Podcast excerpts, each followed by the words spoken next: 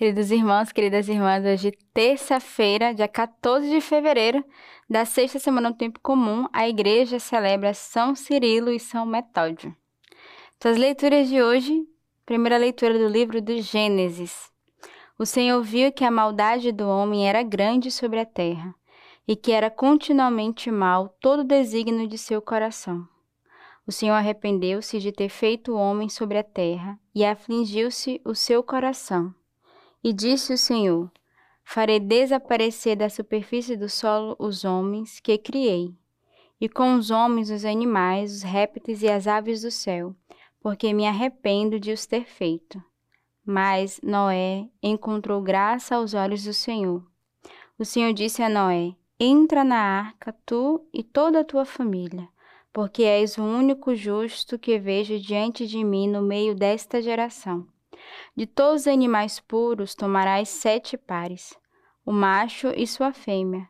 Dos animais que não são puros tomarás um casal, o macho e sua fêmea. E também as aves do céu, sete pares, o macho e sua fêmea, para perpetuarem a raça sobre toda a terra.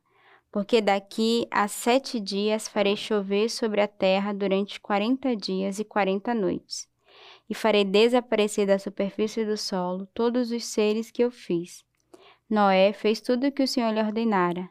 Passados sete dias, chegaram as águas do dilúvio sobre a terra.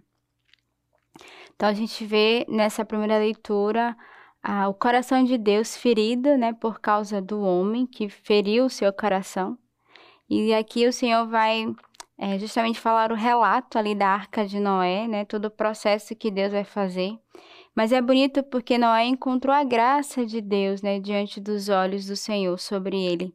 E ele que vai pedir justamente de que Noé faça esse movimento de levar todos os animais para a arca, porque Deus já sabia, né? Ele, ele é Deus, então ele já previa o dilúvio que poderia acontecer e para proteger e ao mesmo tempo ver o coração de Noé da sua fidelidade, da sua obediência, ele vai pedir a Noé justamente que entre na arca com a tua família e com todo, né, a geração, toda, toda a criação que Deus o fez.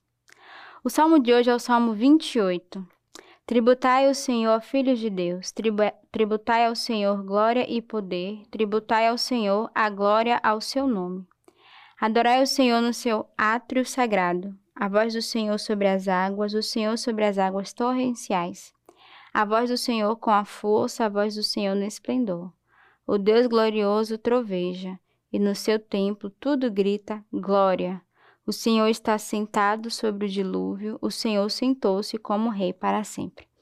Então, é um salmo que confirma a primeira leitura, né? O salmista que vai dizer o Senhor que cuidou do seu povo no dilúvio e que o povo pôde dar glória, gritar para o Senhor pela sua salvação. E é bonito porque o salmo vai dizer: a voz do Senhor sobre as águas, sobre as águas torrenciais, a voz do Senhor com força, a voz do Senhor no seu esplendor.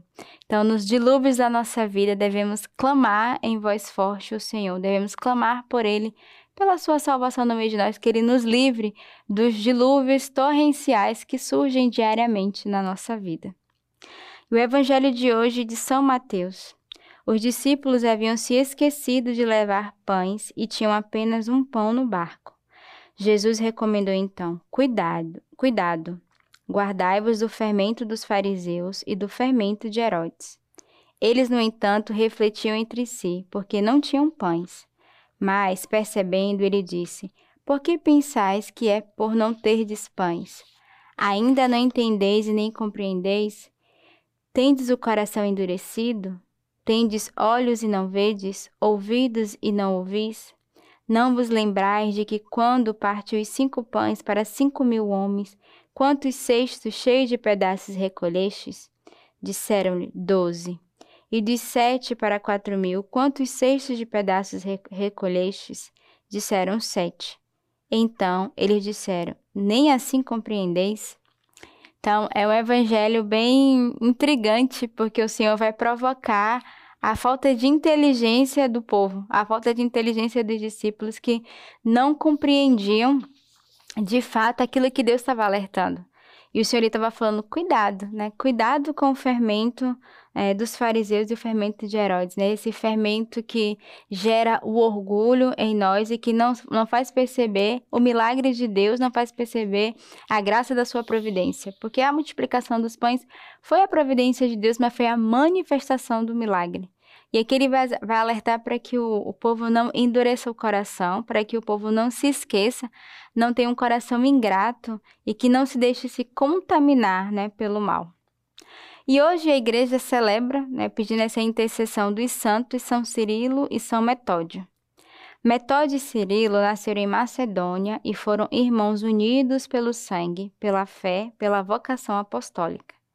Metódio nasceu em 815 e Cirilo em 826.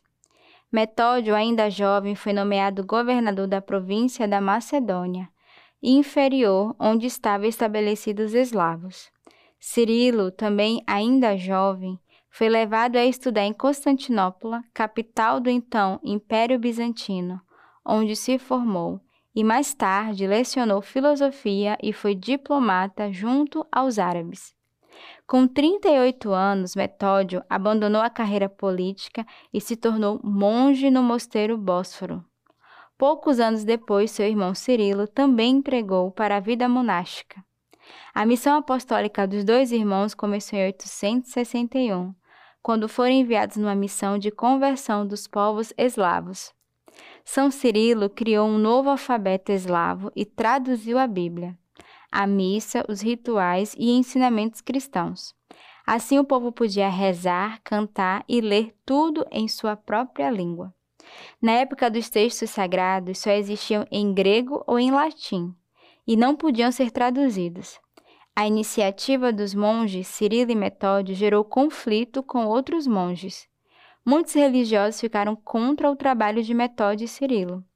Os dois foram então chamados a Roma, onde conseguiram o apoio do Papa Adriano II, que abençoou pessoalmente os livros litúrgicos escritos em língua eslava. Cirilo seria ordenado bispo, mas na viagem de volta a Roma acabou falecendo. O ano era 896 e Cirilo tinha apenas 42 anos de idade. Foi sepultado a 14 de fevereiro na igreja de São Clemente, perto do Coliseu. Metódio voltou para a missão e foi nomeado arcebispo da Panônia, com sede em Sirmon. Numa segunda viagem a Roma, em 885, acabou morrendo. Ambos foram proclamados patronos da Europa ao lado de São Bento pelo Papa João Paulo II em 1980. Então, bonito ver ah, esses dois irmãos, irmãos de sangue, mas também irmãos da fé, irmãos do ministério, que deram a vida né, pela igreja e pelo esse povo eslavo. Então, rezemos hoje né, por todo esse povo que traz a intercessão desses dois homens que levaram a palavra de Deus, que se doaram, que traduziram, para que tornassem acessível o verbo, né, que tornasse acessível também a liturgia da nossa igreja. E hoje o ofício das leituras traz a vida eslava de Constantino. Fazei crescer a vossa igreja e a todos reunir na unidade. Então, te convido ao longo do dia a rezar, a meditar essas palavras hoje e pedir a intercessão destes dois santos para a nossa vida. E hoje eu quero lembrar você mais uma vez do nosso Festival de Jovens. Então, se você ainda não fez a inscrição, estamos contando o dia na contagem regressiva do nosso festival. Começa agora dia 17, sexta-feira. Então, faça inscrição, convide os jovens. Não deixe que os jovens nesse carnaval se percam, mas ao contrário, que eles façam uma verdadeira experiência com Deus através do nosso carisma, através dos nossos festivais, que vai acontecer em Palmas e aqueles que vão participar terão a alegria de participar do Palmas Capital da Fé. É um evento pela prefeitura é, de Palmas em comunhão com a Arquidiocese, onde teremos a presença no sábado no show da Banda Rosa de Saranha do Padre Fábio de Mello. E também teremos o Festival Jovens aqui no Rio de Janeiro, que terá uma atração especial, também um show do Ministério que irá fazer, e em Manaus. E se você não pode participar em uma das casas, você pode participar de forma online do nosso festival. Então não perca essa oportunidade, faça sua inscrição e viva um carnaval diferente. Que Deus vos abençoe.